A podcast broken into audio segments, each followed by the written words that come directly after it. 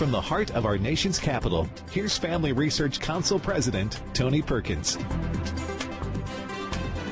Good evening and welcome to Washington Watch. I'm Joseph Backholm. So glad that you are with us. You give us an hour and we give us a we give you a better understanding of the world you live in, that we live in from a biblical worldview. So glad you are with us. Quick reminder, last month the House passed a bill to codify the redefinition of marriage into federal law. Senator Schumer has promised to do the same in the Senate when Congress gets back together in October. It is our hope that the Senate will not do that, but to do, but in order to stop that from happening, you need to take action. We've made that very easy. Visit frcaction.org slash marriage. You can see how your members of the House voted and also communicate with your U.S. Senator about this critical issue and urge them not to redefine marriage in federal law. Also remind you that the website is tonyperkins.com where you can find this and every episode of Washington Watch as well as show resources that are referenced throughout the duration of the program. Interesting stories we're getting to today. A judge just ruled that New York City law requires a Jewish university to recognize an LGBT student group. What was his justification for that decision? And what will happen on appeal? We'll talk to the lawyer representing the school today in the program. Also, the National the National Abortion Fund, excuse me, has started telling women who get chemical abortion drugs only to take the drugs in states where abortion is legal. What are they concerned about? We'll talk to a lawyer who's made it his job to sue the abortion industry and done so quite successfully. Also, we know the COVID pandemic has killed millions of people. But how many people were killed by the COVID lockdowns? Dr. Jay Bhattacharya will stop by for that conversation at the end as we continue uh, to be a bit reflective about our response to the COVID pandemic. But first, our headlines. Today marks the one year anniversary of the final U.S. troop withdrawal from Afghanistan. President Biden spoke this afternoon in Pennsylvania, but ignored the anniversary in his speech, which primarily focused on policing and gun rights. The president also plans to deliver a primetime address on Thursday. Joining me now to discuss all of it and other news today is Congressman Warren Davidson. He is a U.S. Army veteran and a member of the Republican Study Committee and the House Freedom Caucus. He represents Ohio's 8th Congressional District. Congressman Davidson, welcome to Washington Watch. Always an honor. Uh, thanks for having me on today. We're glad to have you. Now, I know you are a veteran. It is a, a somber uh, anniversary that we as a country are celebrating. Just what are your reflections as you think about the withdrawal from Afghanistan a year ago? We've had time to, to think about how that went, what we've learned. What are your thoughts? It's a tough anniversary. I remember this time last year just being exasperated as we were trying to help Americans who were being left behind by our own government. I mean, frankly, we had uh, I, I, had about 40 U.S. citizen passports, images of their passports. They were on manifests. They were outside of Kabul in another part of the country. And our own State Department had blocked their departure and told them to work with the, the Taliban. Uh, I, I just couldn't believe what was going on. And so when you mark the anniversary and you think where we were last year, Kevin McCarthy had brought uh, about 40 veterans from the Republican conference in to try to push the Biden administration over that weekend to um, make it an event-driven timeline instead of a, date-driven timeline. So uh, the event should be you don't need to have worn the uniform, served anywhere to know that the logic is first you pull the civilians out and then you pull the military out. And unfortunately, the Biden administration did just the opposite you know, frankly, we lost a lot of people that didn't need to be lost, um, including Afghans who risked their lives and the lives of their families to help us. Congressman, when we think back to the Vietnam era and the Vietnam War, that uh, had a strong psychological impact on the country that has taken a long time to recover from and, and probably not fully recovered from, certainly for individuals who are involved. Are there parallels to draw from this situ- with this situation? Yeah, I think, look, uh, both long wars, Afghanistan, you know, we were there. People people were deploying to Afghanistan who weren't even alive on 9/11 on the same authorization. So I hope we learn from that. Don't repeat the same mistake. Uh, we should go with a clear mission in mind. Uh, and you know, great nations don't fight endless wars. That doesn't mean we don't fight wars. It was an incredibly just war, uh, but we should have won a decisive victory swiftly and then moved on. That doesn't mean we need to leave the country, but we need to create some sort of stability there. And uh, I, I hope that we fight our future wars more intelligently. And you look in the war on terror, the way we confronted ISIS has been much smarter than the way we fought in Afghanistan or Iraq. Congressman David, I want to get to some of the political wars that are being fought here in the country. And of course, we are heading into these midterms. President Biden was in Pennsylvania today, um, trying to rally the troops, it seemed, on some core issues of his. Um, I want to compare and contrast some things that he's been saying lately and, and get your response to this. Here's how he ended today's speech. Let's go ahead and play clip eight. There's a lot of Republicans I've worked with for all the years in the Senate. I got a lot done. We respected each other. When we disagreed, we disagreed on principle. We then went and had lunch together. Not a joke. What in God's name has happened to that in the United States of America? Congressman Davidson, I think most people look, look at that and say, that's right. We wish that people could get along despite their political differences. But now, in contrast to those statements from President Biden, uh, here's a, a, montage we put together from last Thursday. This is all the same speech uh, in Maryland. Let's play clip one. Trump and the extreme MAGA Republicans have made their choice to go backwards, full of anger, violence, hate, and division. And the whole notion of the burn it all down politics of MAGA Republicans continues to be a drumbeat. Well, the alternative to the Democrats are the MAGA Republicans. If the MAGA Republicans win control of the Congress, it won't matter where you live. Women won't have the right to choose anywhere. Anywhere. We must be stronger, more determined, and more committed to saving America than the MAGA Republicans are destroying America. So, Congressman Davidson, help us out with this. Does he want to have lunch with Republicans, or does he want, or does he believe that they're trying to destroy America? Yeah, you know, the way he campaigned uh, in his limited appearances from his basement, uh, you know, he sounded like he was going to be trying to heal the divisions in the country and unite. Uh, I was there when he was inaugurated, and his inaugural address was all about that and finding ways to work together. But if you look at what he's done, he's been one of the most divisive people to hold office. And when you look at, um, you know, what is his definition of a MAGA Republican? I think it's a Republican. Uh, you know, don't forget how he treated Mitt Romney. You know, when Mitt Romney was running against uh, him and Barack Obama in 2012, he was the un, you know, unacceptable, extreme right, radical Republican. Mitt Romney is one of the most moderate Republicans to hold elected office anywhere, and they define Mitt Romney the same way. So I think MAGA Republicans just Republican to Joe Biden. Yeah, that seems to be the case. I think it's clear that they've focus grouped that phrase and determined that that is helpful to them. And so they want to make everyone they disagree with look like a MAGA Republican. But Congressman, how do you think we get to a place where it's not as divisive? Is that even possible anymore? Look, I think the the good news is, you know, not all Democrats, not even all the Democrats in Congress, uh, believe some of these radical things. But the people that are leading the party, Joe Biden, Susan Rice, Valerie Jarrett, Barack Obama, this cast of characters from the previous Obama administration, um, they're steering the party in a far left uh, direction, the direction that AOC and her self-described democratic socialists have pushed them. Now they're not going there as fast as um, as the far left wants them to go, not as fast as Bernie wants them to go. They're going as fast as they can drag the Democratic Party way off of what people tr- traditionally described as as Democrats. And you see that like this week, you know, if you look at, um, you know, Democratic candidates in states like Ohio, they don't want Joe Biden to come campaign for him. Ask Tim Ryan to do a, a joint appearance with Nancy Pelosi and Joe Biden. He'll vote with them, but he doesn't want to be seen with them now that he's a Senate candidate. Well, it is. I know that there are different reactions. We also saw Charlie Crist down in Florida express his enthusiasm to have President Biden come down and campaign with him. Uh, and I wouldn't think he's playing that well in Florida, but we certainly are getting different reactions from the from the various Democratic candidates. Uh, switching gears to the border a bit, uh, yesterday, White House press secretary.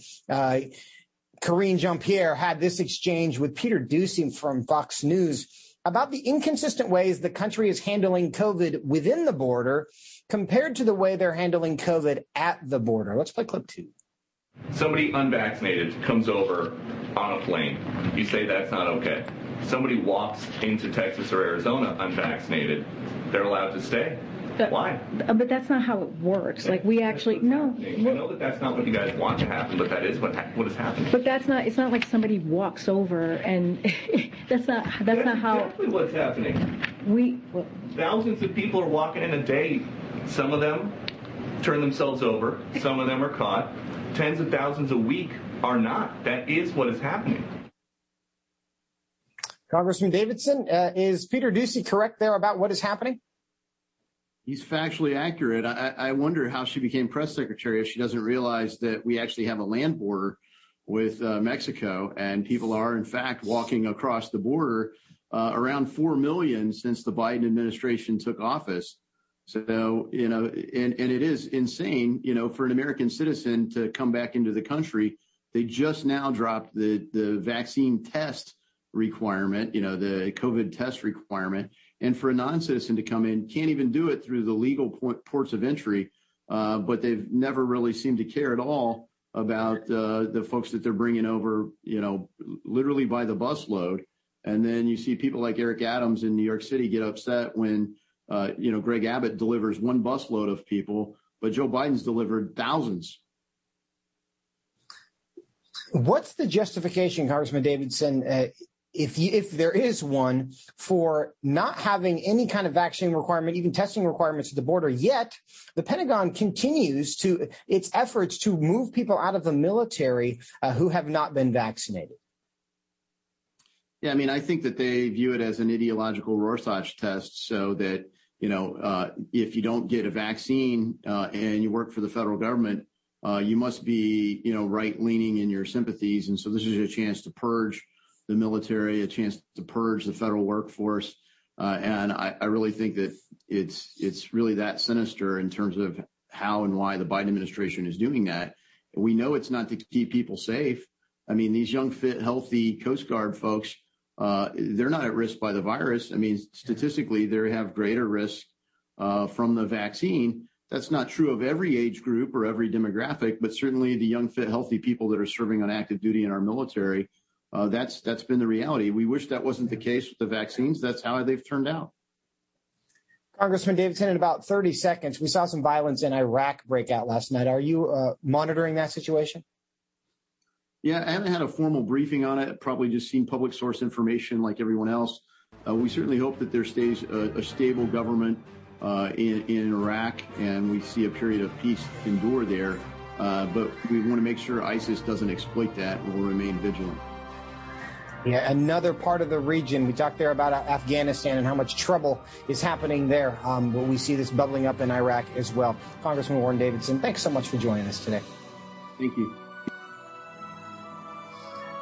Coming up next, does New York City law require a Jewish school to recognize an LGBT student group?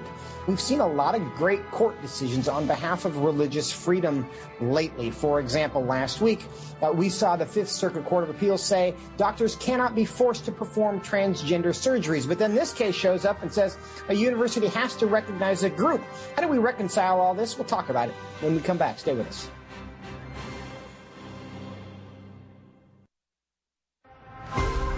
Would you like to spend consistent time in God's Word? Then join Family Research Council on an exciting journey through the Bible. FRC's two year Bible reading plan helps you to approach daily Bible reading intentionally.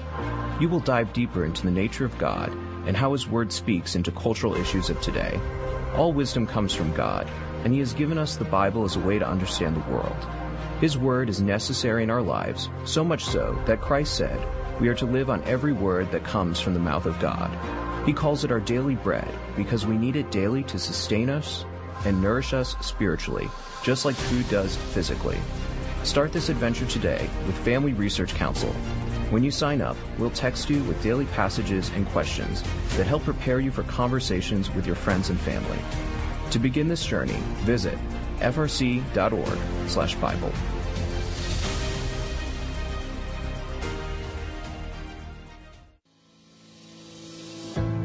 1 Peter 3:15 instructs us to always be prepared to give an answer to everyone who asks for a reason for the hope that we have. The mission of FRC's online Center for Biblical Worldview is to carry out that verse by training Christians to advance and defend the faith in their families, communities, and the public square, as now more than ever we need to be grounded in the truth of God's Word.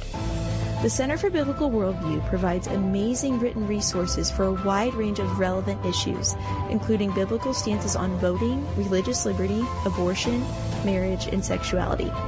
Each of these topics comes as a free downloadable PDF version, abbreviated version, and Spanish translation, along with a prayer guide. To access this written series or to sign up for the Center for Biblical Worldview's monthly newsletter, visit frc.org slash worldview.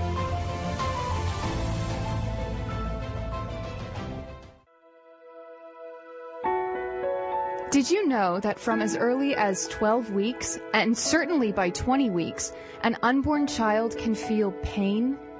Did you know the issue of pornography is growing among women? Did you know that pornography, sex trafficking, and abortion are all linked and on the rise across the globe? Issues such as pornography, human trafficking, drug legalization, and abortion are all violations of human dignity and have resulted in the devaluation of human life in our culture. Family Research Council stands firm on the principle that every life has value, ought to be respected, and has been designed for a unique purpose. Educate yourself on the harms of pornography, human trafficking, and abortion so that you can offer hope and help. Learn more at frc.org forward slash life.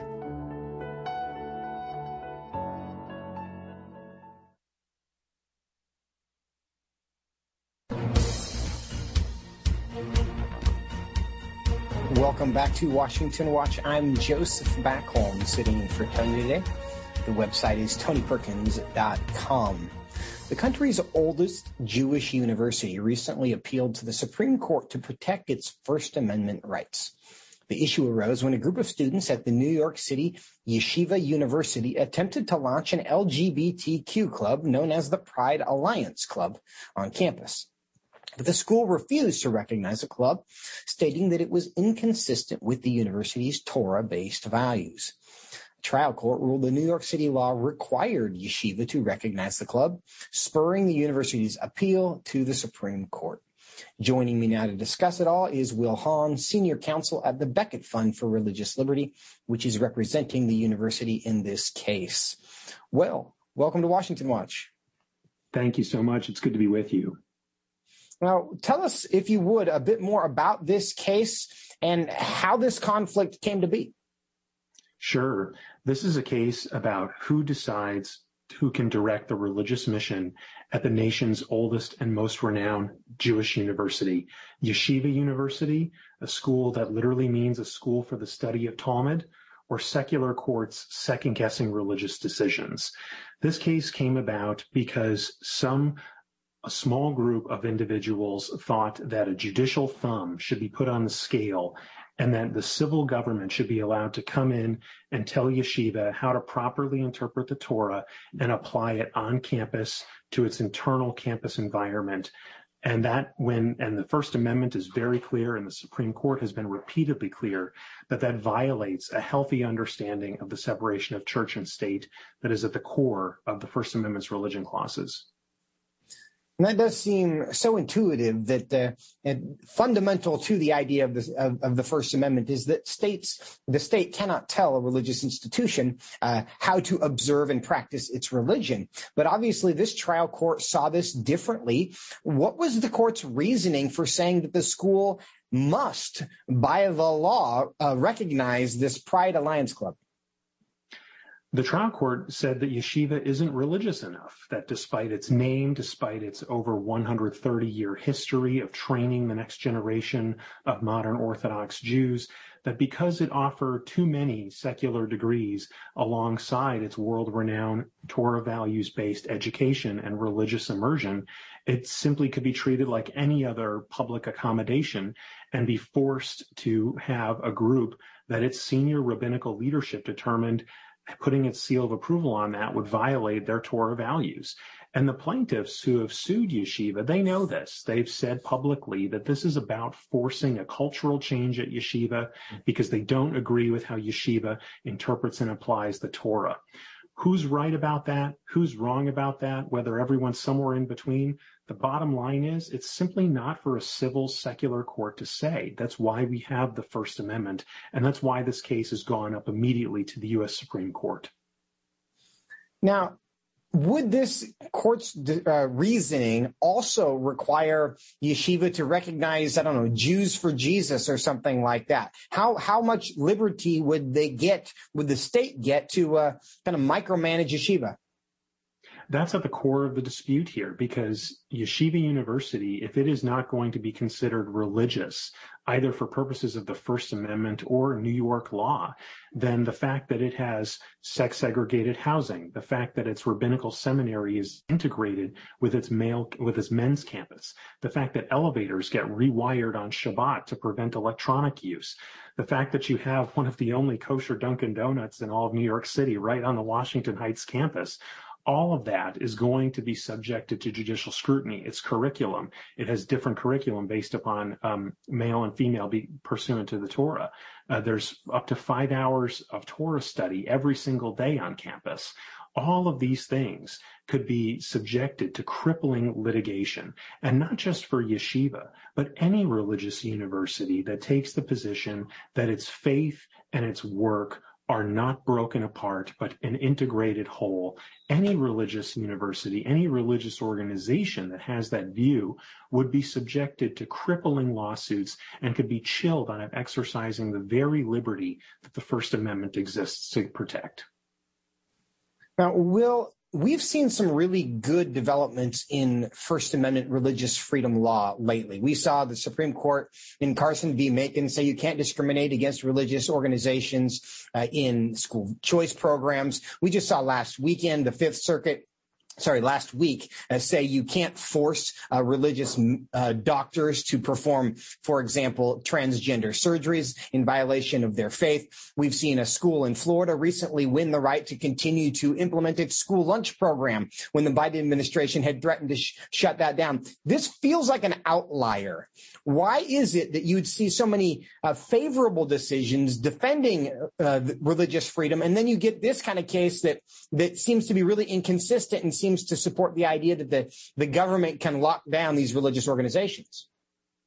You're absolutely right that the Supreme Court has been crystal clear again and again that the free exercise of religion lies at the heart of a pluralistic society and wide majorities across the court, 9-0 decisions, 7-2 decisions, generating broad consensus. Many that my firm at the Becket Fund have had, had the privilege of either bringing to the court or being a part of. And they have made these guarantees clear. And maybe this time it has to be written in crayon, but we're confident that it's going to be made clear again. And to that point, then, uh, what do you expect to happen I expect that the First Amendment that the American people count on to defend and support our traditions of accommodation and respect for pluralism will win the day yet again. Now, this was a trial court decision in New York. You've appealed to the Supreme Court, or what's the process here? Where, where does the appeal go next? Right. So right now we have uh, two appeals going on. We've got an emergency petition that has been filed with the U.S. Supreme Court right now because the semester has started at Yeshiva University, and Yeshiva University has got an order from the trial court telling it to immediately violate its Torah values. That can't be done. In, and, and so then that's one aspect of it. And then there's the underlying appeal of the overall decision, which is still making its way through the New York appellate courts and that will continue to proceed apace. Um, but right now, we're hoping and confident that the Supreme Court of the United States will do what it has consistently done and stand up for religious liberty for all faiths. And, and we we pray and hope along with you, Will Haun Becket Fund. Thanks so much for your defense of our religious freedom and for stopping by today. It's my pleasure. Thank you. Coming up one of the country's largest abortion funding organizations may actually make it more difficult for mothers to take abortion pills. Why would that be? We'll talk about it when we come back. Stay here.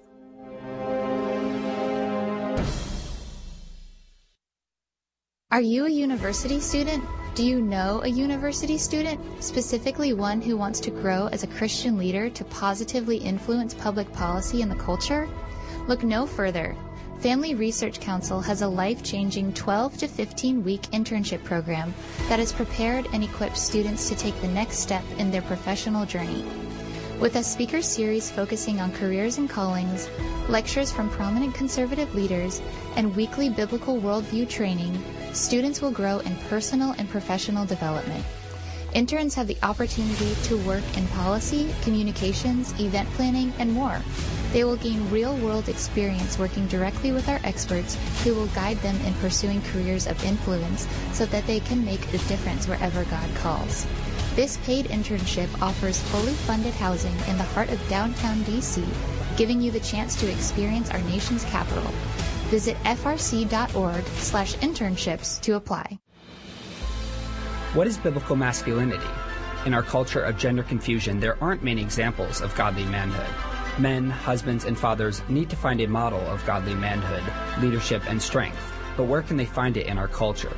Stand Courageous Men's Ministry was created to help men find this model of godly manhood and to develop a strong biblical character, cultivate positive habits, build and rebuild relationships, and make commitments that will move men closer to God's good purpose and design. Men who will stand courageous. Join us at a Stand Courageous Men's Conference to discuss critical aspects of masculinity. These conferences are led by men who understand the issues men face. They unpack our role as a defender, provider, instructor, and battle buddy so that we can make an influence as a chaplain inside and outside the home.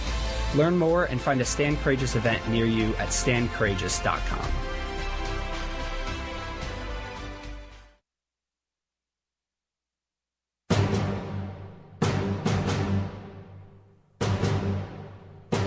Welcome back to Washington Watch. I'm Joseph Backholm. My pleasure to be with you today. Reminder that the website is tonyperkins.com. The National Abortion Fund, the multi-million dollar organization largely backed by Warren Buffett, helps fund as many as 10% of all abortions in the United States. Beginning this week, the organization will require all mothers who receive chemical abortions paid for by the fund to ingest the abortion pills only in states where abortion is legal. A standard procedure until now has been for mothers who travel for chemical abortions to take one round of pills immediately and a second round after returning home. Why do they care about making sure chemical abortion drugs aren't being taken in places where abortion is illegal. Could it have something to do with lawsuits against the National Abortion Federation? Joining me now to discuss the new legal landscape is Mike Seibel, founder and lead attorney for Abortion on Trial, an advocacy group that specializes in getting uh, convictions for abortion doctors. Mike, welcome to Washington Watch. Thank you. A pleasure to be here today. We're glad to have you. Please, if you would, illuminate us a bit on the work that you do. So we at Abortion on Trial focus on helping women who are hurt by the abortion industry, um, medical malpractice cases against the abortion I- industry, lawsuits against the pill manufacturers, lawsuits against uh, doctors who who describe, um, prescribe the, the pill in the wrong manner, as well as uh, any complications that happen from surgical abortions as well, uh, especially late term abortions, which seem to be a problem here in New Mexico. Now, in light of that and your experience with uh, malpractice claims, perhaps negligence claims, uh, you see the transition that the abortion industry is making and the, the priority given to chemical abortions. What are your thoughts about what that means for women and for the abortion industry? Well, for women in general, I think it's a very unsafe and uh, unregulated practice that's going on that's going to lead to a lot of both physical and emotional injury. What we're seeing is, um, you know, a lot of these women are going to the emergency room after the abortion uh, from a chemical abortion standpoint. Uh, we're seeing uh, ectopic pregnancies that uh, are misdiagnosed and ruptured. We're seeing things such as sepsis or pulmonary embolism or uncontrolled bleeding. Uh, 8% according to AAPLOG, uh, 6% according to the CDC are ending up in the emergency room after they take these pills. So there's going to be a very large number of women injured as a result of the chemical abortion industry. Um, and it's going to subject both the abortion industry, pill makers, and the doctors to uh, numerous lawsuits for medical negligence, product liability, uh, medical malpractice. So I, think there's some exposure there. Additionally, uh, we're seeing a different type of thing uh, happen on the emotional standpoint with women. Women are are taking this very hard when they take these pills. They are guilt laden in this situation, um, more so than they did with the surgical abortion. A lot of that is because they are the abortionist. Their bathroom is the uh, abortion clinic, and their uh, their toilet or their backyard is their cemetery, and they're they're just taking this so emotionally hard um, afterwards. And we're seeing a lot of emotional problems as a result of these chemical abortions, which is going to lead to a lot of lawsuits against the industry. And the emotional harm that you described there is perhaps surprising because I think one of the uh, the perceived appeals of chemical abortions is that it's so early that it would be essentially victimless and benign. It would just be like taking an aspirin and then you're done with it. But as you described, that is not the experience that women are having. But at, at the top of the segment there, I I highlighted how the National Abortion Federation itself uh, seems to be very concerned about this issue. They're making women uh, commit to only taking these pills in places where these drugs are legal. Why would that be? So when you look at states like Texas, and we've been working with um, the sanctuary cities for the unborn, Mark Lee Dickson, we're making you know anybody who assists in the abortion um, illegal.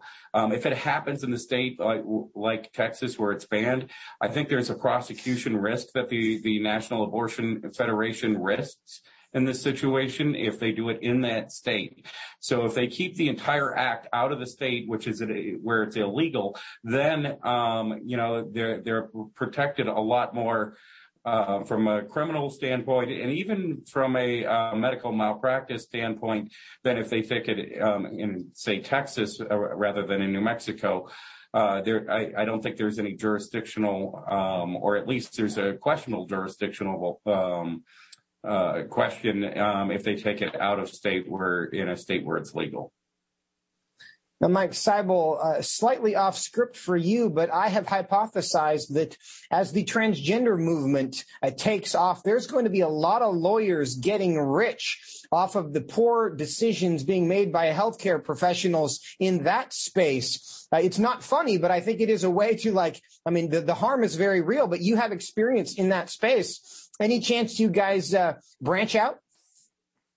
There's a chance that we branch out. I mean, you know, what we're, what we're going to face in the blue states is a, a deluge of injuries, uh, healthcare crises, everything else in the abortion industry.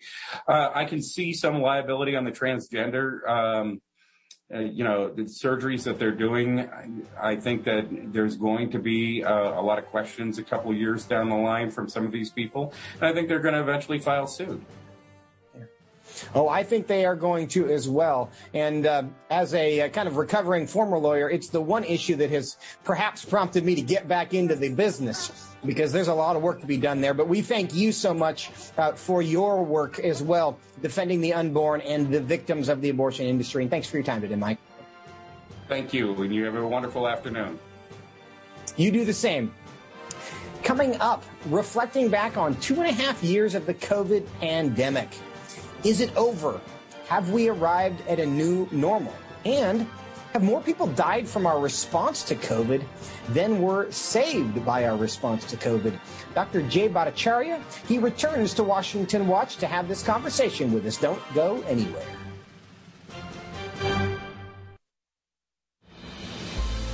What is biblical masculinity? In our culture of gender confusion, there aren't many examples of godly manhood. Men, husbands, and fathers need to find a model of godly manhood, leadership, and strength. But where can they find it in our culture? Stand Courageous Men's Ministry was created to help men find this model of godly manhood and to develop a strong biblical character, cultivate positive habits, build and rebuild relationships, and make commitments that will move men closer to God's good purpose and design. Men who will stand courageous. Join us at a Stand Courageous Men's Conference to discuss critical aspects of masculinity These conferences are led by men who understand the issues men face. They unpack our role as a defender, provider, instructor, and battle buddy so that we can make an influence as a chaplain inside and outside the home. Learn more and find a Stand Courageous event near you at standcourageous.com.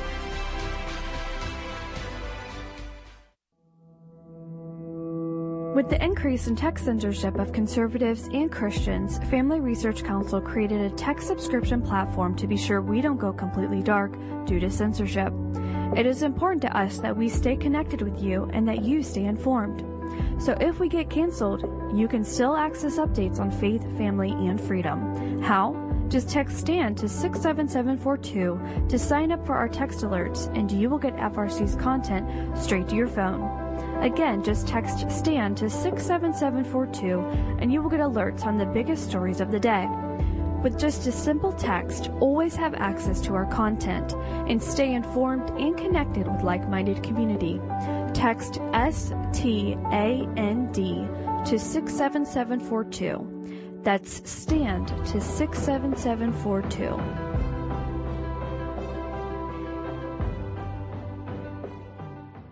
Are you a university student? Do you know a university student, specifically one who wants to grow as a Christian leader to positively influence public policy and the culture? Look no further. Family Research Council has a life-changing 12 to 15 week internship program that has prepared and equipped students to take the next step in their professional journey. With a speaker series focusing on careers and callings, lectures from prominent conservative leaders, and weekly biblical worldview training, students will grow in personal and professional development. Interns have the opportunity to work in policy, communications, event planning, and more. They will gain real-world experience working directly with our experts who will guide them in pursuing careers of influence so that they can make a difference wherever God calls.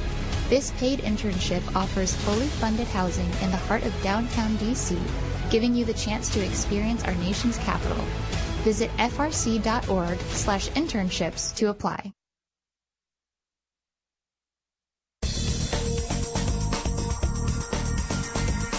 Welcome back to Washington Watch. I'm Joseph Backholm, sitting in for Tony today. Quick reminder to make sure you join us. Put it on your calendar, September 14th through the 16th in Atlanta, Georgia for a Pray Vote Stand Summit Many of the greatest thinkers and speakers in America on cultural issues will be there. Sam Brownback, Sam Brownback, excuse me, Dr. Ben Carson, Os Guinness, Mike Huckabee, Dr. Albert Mohler, Allie Beth Stuckey, so many others will be there. Go to prayvotestand.org slash summit to sign up and register today. In addition, there will be a campaign training, a campaign school, also a worldview seminar for high school and college students as part of that great event. You can get more information and sign up for all of it at prayvotestand.org slash summit. I look forward to seeing many of you there. Now, it's been two and a half years since March 2020 when the COVID 19 pandemic really took hold of the United States. With the CDC reset announcement last week, as well as Dr. Anthony Fauci's upcoming retirement from the National Institute for Health, now is an appropriate time to reflect on the past 30 months in our nation's response to the pandemic. How much of what went wrong was simply reacting to the fog of war? What role did political calculations play? How can we do better next time? Joining me now to discuss this and all the latest COVID-19 news is Dr. Jay Bhattacharya, a professor of medicine at Stanford University. He's one of the authors of the Great Barrington Declaration, which advocated for an alternative approach to COVID-19 and was heavily criticized by Dr. Fauci himself. Dr. Bhattacharya, welcome back to the show. Thanks for having me. Good to see you again. Um, you kind of dropped the bomb last time at the end of our conversation and talking about how many other people had died from the lockdowns. And I want to get there in a moment. But before we do, I want to kind of lay some foundation uh, for where we stand right now with respect to COVID, uh, because thankfully, mercifully, there are many fewer conversations. I think a lot of us have moved on with our lives. We're not thinking about this all the time. It's not top of mind, but it's still a thing. And Dr. Fauci earlier today during an interview with Bloomberg's David Westin, had this to say about the current state of the COVID pandemic. Let's play clip four. That I think we're really on the threshold of getting COVID to the point where it is at a level where it is low enough that we can actually not have it disrupt the social order. And we can, it's not going to disappear, David. It's not going to be eradicated and it's not going to be eliminated. But I believe we can get it to a low enough level if we do the right thing. If people get vaccinated who are not vaccinated and those who are not boosted get boosted. I think that time is coming. I hope we get to that within the next few months. Dr. Bhattacharya, uh, do you agree with that assessment? Well, I do think that COVID is at a point where we do not need to have it front of front and center of our mind for most people. Uh, that, and that, but it's not because uh, people need need to do the right thing for it to happen. Um, case numbers will continue to be high uh, forever. This we have no technology from stopping the spread of this this virus. It's just in some sense like a cold where we don't have a technology to stop it. Case numbers for colds are high. It's the coronavirus. It will spread around forever. Um, and so looking at case numbers, I think if, I understood that clip correctly, uh, which Tony Fauci is saying is, actually a misleading thing to be looking at. What we should be looking at is, does the disease still produce high risk of severe disease and death for a certain segment of the population?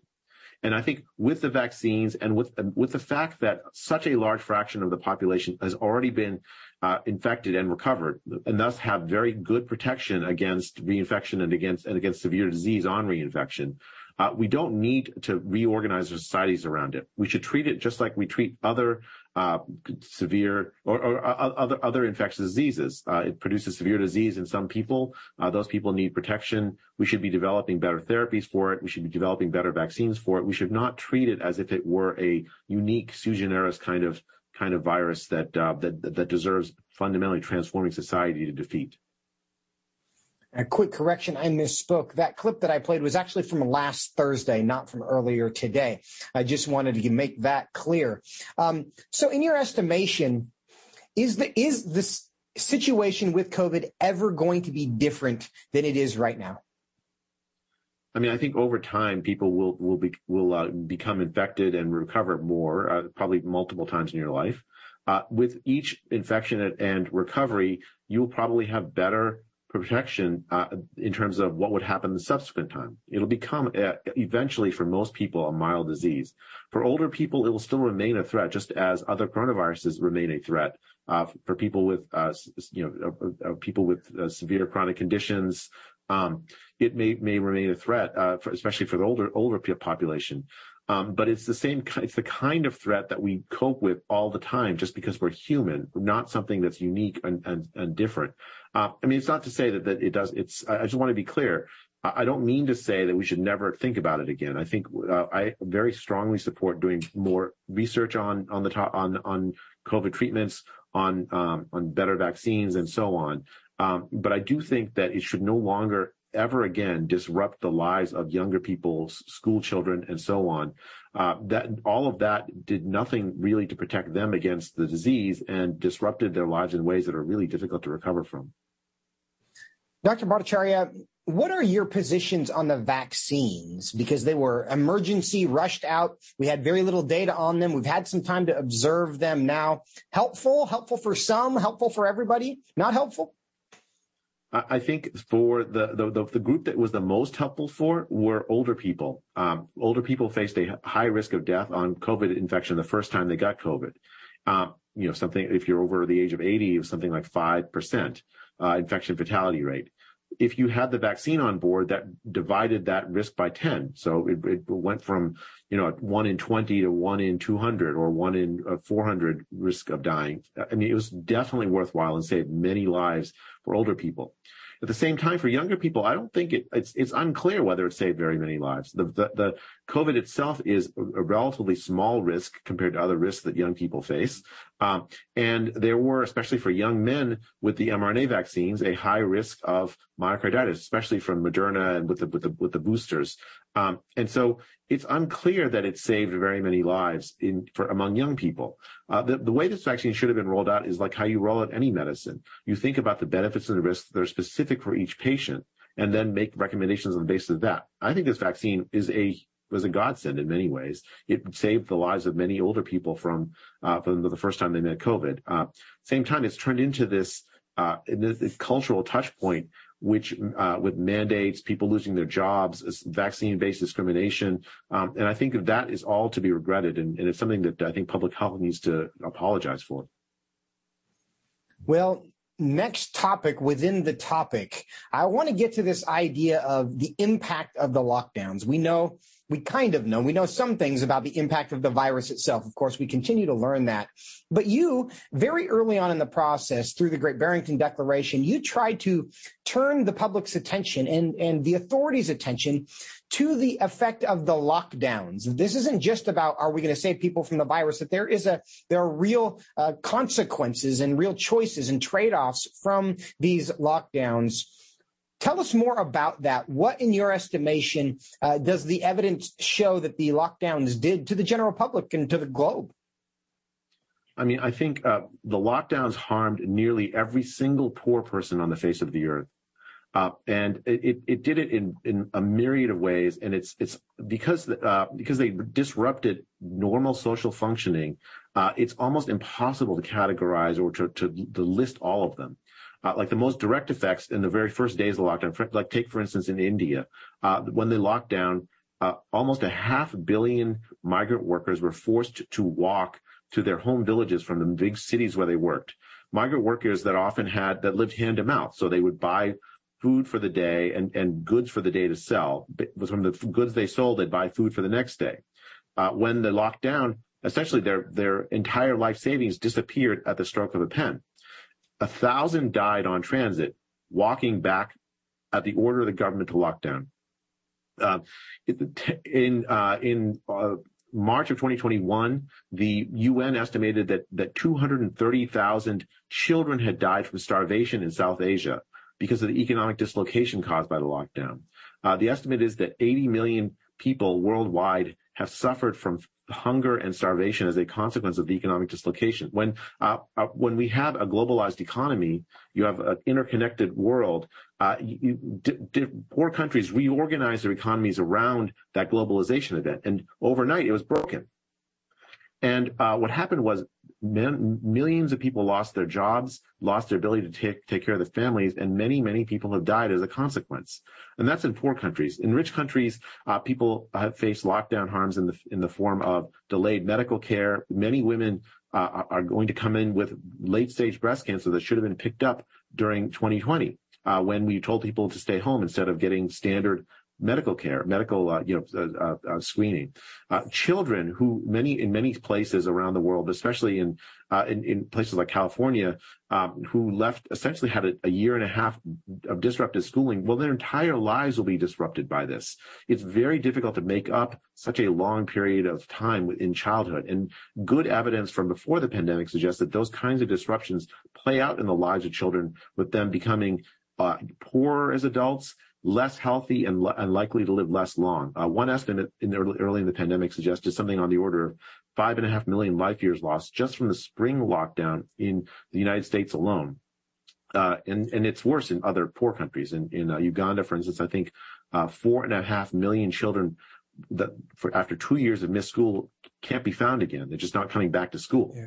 Uh, it's a it's a devastating uh, toll these lockdowns have had, and we're going to need to work to repair the damage to the best we can. But I do not know how it's possible to do to repair all of it you talk about the impact of education. I think we're still discovering, uh, and you mentioned there specifically in Uganda, but I think uh, that story remains to be told here in the United States because millions of children have left the public school system. Some have moved into other uh, situations, but not all of them. And I think there are some who still have not, uh, are not accounted for in many ways. Now, you mentioned there the difference between developing nations and first world countries and how that, how have that affected the population, the, these lockdowns if we were to do it again, do you think that uh, countries should respond differently based on their economic situation and their ability to handle lockdowns? Uh, absolutely. I think for the poor of the world and poor countries of the world, lockdown has been a devastating uh, mistake. It, it, has destroyed the lives of, uh, you know, hundreds of millions of poor people. Uh, their livelihoods, some many many who've died or starved as a consequence. Uh, the the idea that the World Health Organization recommended lockdown to the poor countries of the world still shocks me, uh, and I think an organization that, that, does not understand the living circumstances of the vast majority of the world's poor, making recommendations that were guaranteed to harm them, when in fact COVID for the vast majority of them was a was was was a very low on the list of threats they face. Uh, I mean, I think uh, the world needs to look at that very carefully and and and put in place advising public health authorities that have a better understanding of the living circumstances of the poor around the world. One of the other impacts of lockdowns you mentioned there was the effect of delayed healthcare. And we know that all the hospitals were essentially uh, told don't do anything other than COVID, which means people weren't visiting their doctors for uh, uh, what might seem like less serious treatments. As a result of that, uh, things were not being diagnosed earlier, and there was r- real concern that cancer diagnoses were not happening at a time when they could be treated. And now that we've had a couple years to track this, any sense of how significant that concern was? I mean, that was a pretty important concern. I do think uh, there have been some good attempts to try to catch up, basically, to, in, at least in the United States, uh, to, to uh, sort of bring people back in for standard screening that didn't happen before. Um, in the in other countries, it's less good. So, like in the UK, there's an enormous backlog of that kind of standard screening procedures that's going to take its toll. Uh, a lot of places, uh, you know, are, seeing overwhelmed hospital systems. New Zealand, Australia are seeing overwhelmed hospital systems as, as COVID arrives on their shores, and you have this like backup of cases from uh, from the lockdown. Uh, that, that, that happened in the, both, both of those both of those countries. Um, so I think uh, it, it varies from country to country. Uh, I think uh, for many of these things, we can do things to address uh, screening recommendations and to, to speed things like that up. The thing that I find uh, I think is going to be hardest to address in the United States is the psychological toll of lockdown. Um, in July of 2020, one in four young adults, and according to a CDC survey, reportedly considered had considered suicide the previous month. One in four. Uh, we're seeing re- unprecedented levels of depression and anxiety, especially among young people. Uh, you know, I think it's no no surprise that we're seeing excess deaths from uh, from fentanyl overdoses and other drug overdoses. Um, we're seeing a, a, a huge toll paid, especially by young people, from the psychological harms of lockdown. And that I think will be much more difficult to make up. But I do think that that's the right thing. The question to ask is how do we address these problems that have been created by lockdown? We can we can uh, pull our hair outs over, and we should lament and, and uh, the, the the fact that we did this and resolve never to do it again. But more constructively, how do we repair some of the damage? Not all of it can be repaired, but at least some of it can, and we should work to do so. Yeah, I think you make a great point that. Uh there is a benefit of hindsight and we do have that now but in some ways it is what it is and you make mistakes and then you try to recover from those and i think uh, we do need to learn and not repeat the mistakes of the past but we also have to come together and try to repair uh, the damage. But dr jay bhattacharya uh, you are a voice of reason and uh, and um, reason is probably the best word i'm looking for here. In, in all of this chaos we've really appreciated just the counterbalance and and the way you have done this has been a a service to the country and continues to serve us as well. So thanks for your time today and your courage in saying it. Appreciate it. And he is, uh, of course, a great example of, of courage amidst tremendous pressure from essentially his entire profession in, and much of academia across the Western world, if not the globe. Um, but so much of what he said early on has been vindicated, and he continues to uh, to bring us that reason, and we're grateful for it. Friends, that is our program for today. We're grateful for you as well, because without you, these conversations would not be nearly as interesting. We look forward to seeing you tomorrow here on Washington Watch. Until then, fear God, but nothing else. Washington Watch with Tony Perkins is brought to you by Family Research Council and is entirely listener supported. Portions of the show discussing candidates are brought to you by Family Research Council Action. For more information on anything you've heard today, or to find out how you can partner with us in our ongoing efforts to promote faith, family, and freedom, visit TonyPerkins.com. Also, to leave a comment about Washington Watch, call our watch line at 1 866 372 7234. That's 1 866 372 7234.